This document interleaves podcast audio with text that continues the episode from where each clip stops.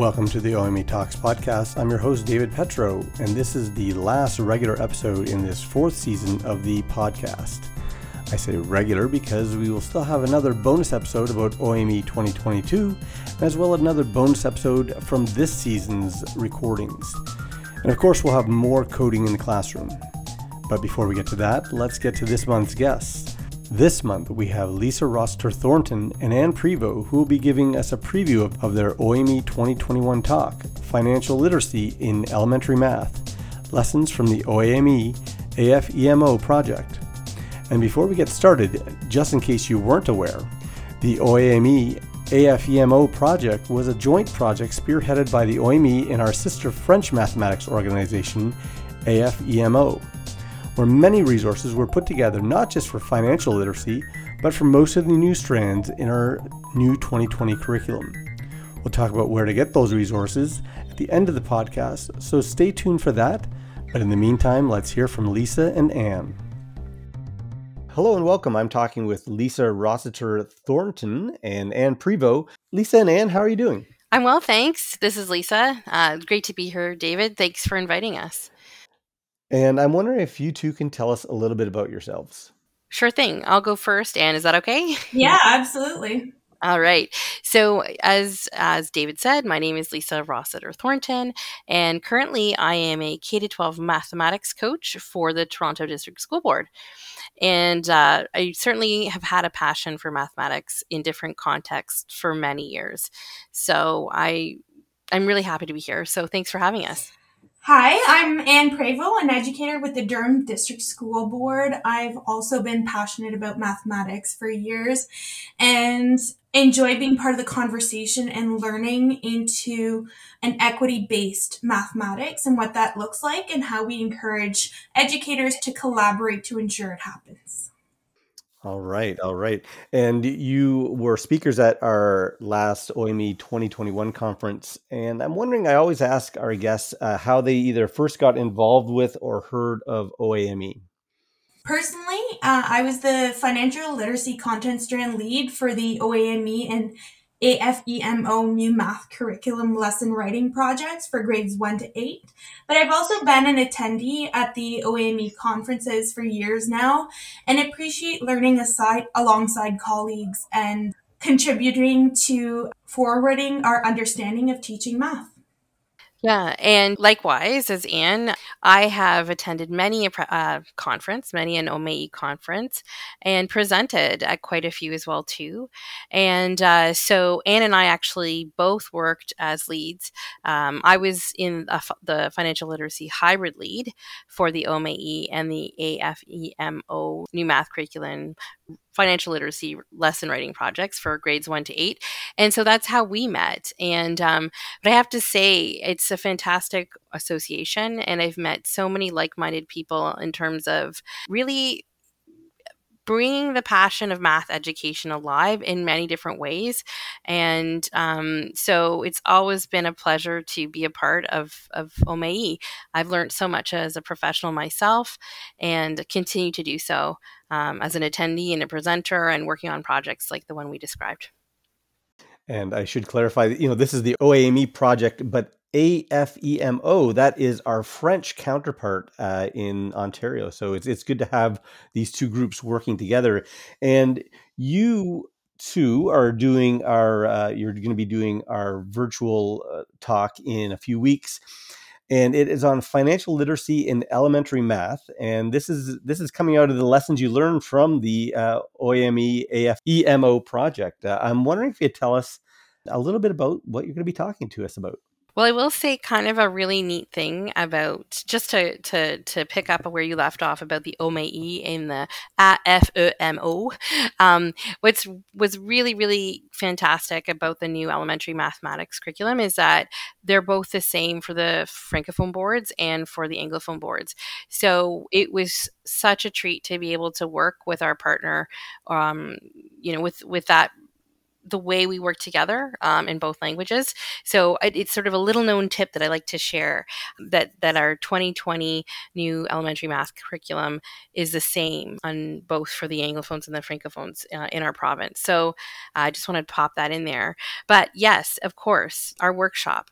So our workshop that's coming up, we are going to be taking a closer look at the new strand F financial literacy eh, in the updated Ontario mathematics curriculum of 2020. And our focus really will be around the historical context of financial literacy. So, formally uh, in the 2005 curriculum, it was not a part of expectations that we did assess and evaluate, but now it is. People might have, our teachers and professionals and educators might have come across it as a scope and sequence. You know, earlier, I think if I my dates in my mind stick maybe earlier in sort of 20 you know 14 15 not sure i have to look 13 maybe. Uh, but but yeah this is really what we are now taking up in the new elementary mathematics curriculum. So it is really exciting and we're going to be addressing the key mathematical concepts uh, and understandings across primary junior and intermediate grades talking about what are the financial concepts literacy you know that students really need to to understand and learn about and how do we really develop the students' financial literacy. So we're going to highlight the lessons and we're also, you know, we have a fun and interactive presentation. So I'll throw it over to Anne if I've missed anything. Uh, well, you gave a quite quite a great start about what we're going to talk about. I think it's also important to talk about the equity portion of what we will be covering, uh, because that's really as we were doing this work, Lisa and I bonded. I think you could agree, Lisa. Absolutely, on many levels. yes, on yes. many levels, but especially about the need for equity and observing and knowing and understanding one's own lens when approaching these lessons, teaching in general financial literacy and ensuring that our own positionality is um, we are well aware of it and what that impacts in our teaching. So, in our workshop, we are going to be talking about financial literacy, as we've mentioned, but also financial systems that impact the way people live and have a choice to live. It's those systems that are heavily structured on an understanding of economic systems and the and there lies the importance of taking up financial literacy tasks, activities, and discussions with a critical eye. And it's that critical eye that we really hope to help attendees develop throughout our session. So I'm I'm wondering if you could elaborate for our listeners what you mean by, you know, if a financial system in the context of equity. So, financial systems essentially are charter banks, trust and mortgage companies, the cooperative credit movements, insurance companies, you know, that sort of thing, security dealers.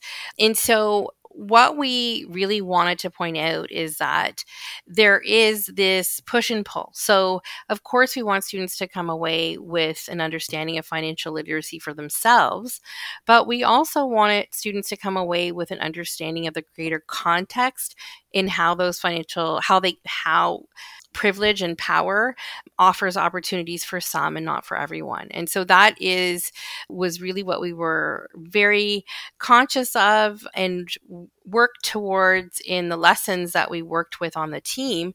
Um, and we wanted to take up this idea of like, how do we challenge status quo? Uh, because not everybody has the same circumstances. Not all students will have the same circumstances, but we wanted to make sure that that students understood what they needed to know about you know main concepts in financial literacy but then how to take that up in their daily lives and what that might mean in their communities as well. So for example this idea between you know what's the difference between a financial system and an economic system? Well economic systems have to do with policy and politics. And so this you know, how do we empower students to be aware of that? And how do we empower them to be critically conscious citizens? And how do we empower them to really see that the way that their social identities are taken up when they interact with financial institutions um, but then also to how policy uh, economic policy political policies are developed particularly in canada um, that might advantage some and and not others? So your talk is going to incorporate ideas from you know primary intermediate or junior and intermediate does that the way that you talk about those ideas vary when you're talking about or talking to different groups of students it's a great question. Absolutely, it does. The way we've introduced our podcast so far is the way we talked to educators, adults, about what they need to be aware of when selecting activities, lessons, conversation topics. Once you're addressing students, you have to frame it towards the age group to reflect their development. So, what we are trying to help educators develop is that lens to which they look at what they will present in class. So, scenarios. Extremely great way to introduce concepts from grades 1 to 8. However, if those scenarios only represent one portion of the population, they are not equitable. Teachers must have the lens to recognize that what they introduce students to reflect the diversity of the students they teach. Lisa, I don't know if you want to add from there. Yes, and absolutely. In our presentation, we really set the stage to have a conversation about what we mean when we're speaking to equity in mathematics. We take it up in different ways. We take it up in contextualizing it, obviously, in the front matter of the 2020 elementary mathematics curriculum. We draw pieces out of there that are we're intentionally highlighting to speak to ourselves as professionals about our responsibility in how we take up mathematics and what we need to be thinking about for all students. Because you know education is a human right. So one of the one of the things we speak to as well is culturally relevant responsive pedagogy in mathematics. And really we're asking the question about how do students see themselves as mathematicians in their classroom and does it include their cultural funds of knowledge? Those are some guiding questions that we highlight in our presentation. And and we do this because, you know, it's really important to emphasize co-constructing knowledge in our classrooms uh, as a pedagogical stance. And some of the ways that this is created is through ensuring your classroom is culturally and, and culturally relevant and responsive. So that means, you know, we're having rich, high quality instruction and tasks are founded in culturally or relevant, responsive pedagogy and and also that, you know, in CRRP classrooms, teachers are learn about their own identities and students learn about their own identities and pay attention to how those identities affect their teaching, their ideas, their biases. And then teachers are also bringing that up with their students about students' identities, identifications, or affiliations, and build on students' ideas, questions, and their interests. And that's really, you know, if we really think about mathematics, this is problem solving is at the heart of mathematics. And taking up ideas in math are really around thinking about math and experiencing that but our identities really come to the way we think. So in you know it returns us to an understanding that in mathematics spaces use crpp or crrp rather sorry um, and students are engaged in shaping their learning and they have a sense of mathematical agencies and they feel invested in the outcome as well. But we're weaving in narratives uh, of our of of our students, but of our our history as Canadians too. And one example we speak to is, you know, in primary years, we're focused on money concepts for this part of the curriculum. So we take a look at the story of Viola Desmond and um, how she arrived on the $10 note and what we see on the $10 bill as well. So, and on both sides. And I think it's really, really highlights, you know, how we what we value in society, what we should value, what we should consider, um, and how how financial literacy and even just studying the money or Canadian money tells a story as well. Listening to you, I feel like I'm very naive in, in what I think about in terms of financial literacy. And I'm thinking to myself, you know, oh, uh, you know, how you know how are we going to incorporate you know calculating interest i'm thinking of the mechanical stuff and and you're talking about now such much bigger bigger concepts and i, I think that's exactly a way that our math curriculum has changed as being very mechanical orientated to having a much more a much more i want to say well it's culturally responsive for, for, lack of a better but why not why make a, a different term? But i mean it, it it tells us that mathematics is more than just calculations yeah, for sure. I mean, this has been the hot debate, right? Uh, the procedural fluency versus conceptual understanding versus, you know, and, and they all really go hand in hand. And so I think when we just even think about any puzzle or problem that we're going to solve, it has a context. Uh, and so I don't know, I might pass this over to Anne because, you know, we had a great debate about this one. But going back to this idea of interest, right? So in the later grades, we get into lessons about that. So I don't know if Anne, you wanted to highlight some of those lessons. Yes, absolutely. But before highlighting those lessons, I'd like to go, uh, David, back to something that you said about it seems that it's not only about the calculations, but also about the greater context. While writing and supporting writers in the lesson writing process, that's something that Lisa and I came back to discuss many, many times. When we think of financial literacy as a general group of educators, we tend to focus on what will be what what's the math? What are we doing? What are we adding or subtracting? What operations will be done? But there's way more to financial literacy than just the calculations. There's the understanding of the concepts and how the concepts impact each other and ourselves. And so that's where, with many expectations, if you look at them carefully, they actually don't ask for any calculations to be done. And this took me actually by surprise, especially in the junior grades, where students are really asked to understand concepts rather than calculate in many uh, many cases in many of the expectations in terms of the uh, lessons that uh, Lisa was describing with interest rates, it's not till the very later grades that uh, students are actually asked to start at calculating interest rates, and it's with the use of a calculator. They are never actually asked to use the complete formula to calculate uh, compounded interest, and that again is something that surprised many educators.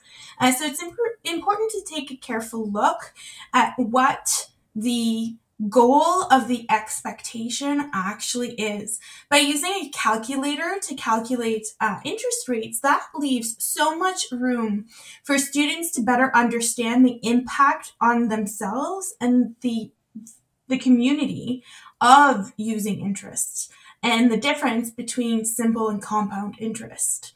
Uh, it also gave uh, space to use scenarios and to sort of do a role play of what interest rates look like and how they impact society. Lisa, is that sort of getting to what you were referring to? Absolutely. Did it? Yeah. Thank you, Anne. Well, it was uh, wonderful. You gave some really rich examples too. And uh, while I was listening to you, it made me think of the the lesson, which one would you buy and why? Um, and and I was I had I've recently done this lesson in a grade five class, and it was so fascinating to hear students' ideas about we there was an image you'll see in the lessons and i think we we had eggs as an example of sort of like uh, something that you could buy and considerations and leaving it open and ended enough because then students would say something like you know i would only buy this amount of eggs because of for these reasons. These reasons you know having just a couple of people over and we put conditions around it like you know the eggs are going to expire at a certain date or what have you. So we started to get this whole in this particular class i was teaching in we got this range of ideas and so much so that we started talking about well what if i bought what if we had chickens? And then we started talking about how yeah you know we've there's the bylaws in at least where I'm in living in Toronto, there you can have chickens in your backyard kind of thing. And so we talked about that and we talked about how, you know, we want to cons- we want to maybe cook all the eggs or we're going to use them in cakes or we're going to have a party. And in the actual question, we did have particular numbers and we were intentional about putting friendlier numbers in the image of, of what the lesson shows. But you could easily change those numbers out and you could easily bring them back to parts of strand A or strand B rather, numbers, and look closely at the relationships of numbers. So, I guess to your point, Anne, about bigger ideas, there's also what's beautiful about this new curriculum is that there's this cross strand, these cross strand connections. So whereas maybe in the past we would really isolate numbers and just look at, you know, only addition and only seeing numbers in an abstract form, now numbers are totally in a context and they give a completely different entry point for students. And I think that's also what we're going to be taking up in our presentation as well. Um, so it's actually really exciting to be able to now really see the whole picture of how students problem solve, how they use math processes and how they get into contexts that are familiar to them and then sometimes contexts that are not familiar to them and navigating that. So it brings out all of these other parts of your social dynamics in your class that are really interesting for students and engaging for students as well. So I'm curious, you know, having worked on all those financial literacy resources for the the project, how did your thinking of the financial literacy curriculum change, or did it uh, at the very beginning of the project versus when you were done? That's a great question. I would say I'll just start off with one this one comment. What I loved about the process, and this holds true for our, per, our profession as as teachers, as colleagues, is that continual engagement with each other to evolve ideas and evolve best practices. So whereas when you first look at the curriculum you kind of just have like a, an immediate of like oh okay i'll do this and this and this but then working with others then things come to life in so many different ways uh, so that's where I'll start with that question. I might have some other thoughts in a minute, but Anne, what do you think?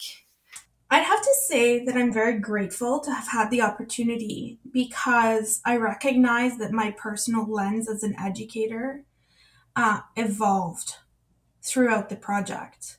As I was reading lessons, as we were working together, as we were questioning each other to ensure that our lessons represented the context, the front matter of the curriculum, and the goals of the curriculum. I recognize that my approach also changed. And I think that's important to note that we didn't start this work knowing what the end product would necessarily be. We had an idea, but we weren't exactly sure what would be most important into getting there. We knew the expectations had to be addressed. We knew, you know, a general lesson format. We knew assessment types and all that stuff that applies to all of teaching. But we really got to have a better understanding of financial literacy. And like you, David, I have to say that at the beginning, I myself, for the intermediate grades, was like, ooh, I hope I understand, you know, compound interest enough to support the creation of a lesson on it. But by the end of it, that wasn't even a question because of the approach and the collaboration that we were able to do to get to a final product. Yeah, I would agree. So, um, for the workshop in, in, a couple of weeks, I'm wondering if you could give me an idea of like what kind of general takeaways do you think uh, the participants are going to come away with? I got this one, Lisa, if you want. Go for it. Participants will leave with a couple resources, like reference to resources that have helped develop a better understanding. So we go over courageous conversations and we go over this book is anti-racist to ensure that teachers feel comfortable and have more information on how to have conversations with their students revolving equity and financial literacy. They will leave with a better understanding of the lessons that were written during the project, and they will leave with uh, a variety of other resources that they can make reference to in creating their own lessons if they choose to uh, create more than what's already been created. The hope is also that they're they've had a chance to re-examine how they themselves approach financial literacy and we hope that there's a shift in their mind based on what they hear and participate in. Is that uh, Lisa about right? Yes, that's totally right. And I would say too, with this, with taking up equity, just to keep in mind that we create give you uh, the resources and opportunities but remember that you're never there's no need to ever feel too comfortable only because it's tough work and and in part of doing the work you have to be uncomfortable um, to some extent. So i just wanted to put that out there that um, that was our journey too and we're still it's still unfolding for us to really how to to consider uh, financial literacy from a critically conscious way as well. Um, but yeah the lessons we'll go through them and we'll we'll take up ideas and, and build a conversation and answer questions. And we're really proud of, of, of these lessons. And our colleagues we all worked really really hard to to do them. And it's all free. I mean this is a whole amazing thing. Like three part math lessons with already digital resources embedded that you can use right away and and a plan that's outlined really well of how to lead the lesson with guiding questions all that stuff that's what we'll be highlighting as well too. So, uh, and done by other educators. Like it's such a cool thing to to have a resource that's it's you know from your colleagues across Ontario. So. We also hope that you leave with your questions answered. So we always give uh, time at the end for any questions anyone might have and try to provide answers wherever possible. Okay, so that sounds like it is going to be a pack session, and it, I'm glad that we're highlighting some of the, the resources coming out of that the uh, the project, and we look forward to hearing from you on May or not May on uh, March uh, 9th at our uh, virtual uh, webinar. So thanks for coming out and talking with us today. Awesome, thanks so much, David. Thank you. See you soon, and we'll see you in March. That was Lisa Rossiter Thornton and Anne Prevost giving us a preview of their March 9th OAME webinar, Financial Literacy in Elementary Math Lessons from the OAME AFEMO project. This webinar is free for OAME members and they can register at our MCAS registration site. The link can be found in the description. Also in the description is a link to the OAME AFEMO support website for the 2020 elementary math curriculum. Here you'll find lessons, webinars, and more for much of the new curriculum from grade 1 to 8. Well, that does it for our regular season of OAME Talks. Next season, we'll be back featuring previews of webinars that will be coming out of the upcoming OAME 2022 virtual conference in May. So stay tuned for that in September, and also stay tuned for some of our bonus content in the coming weeks, as well as new episodes of Coding in the Classroom. So lots to look forward to. But in the meantime, stay safe.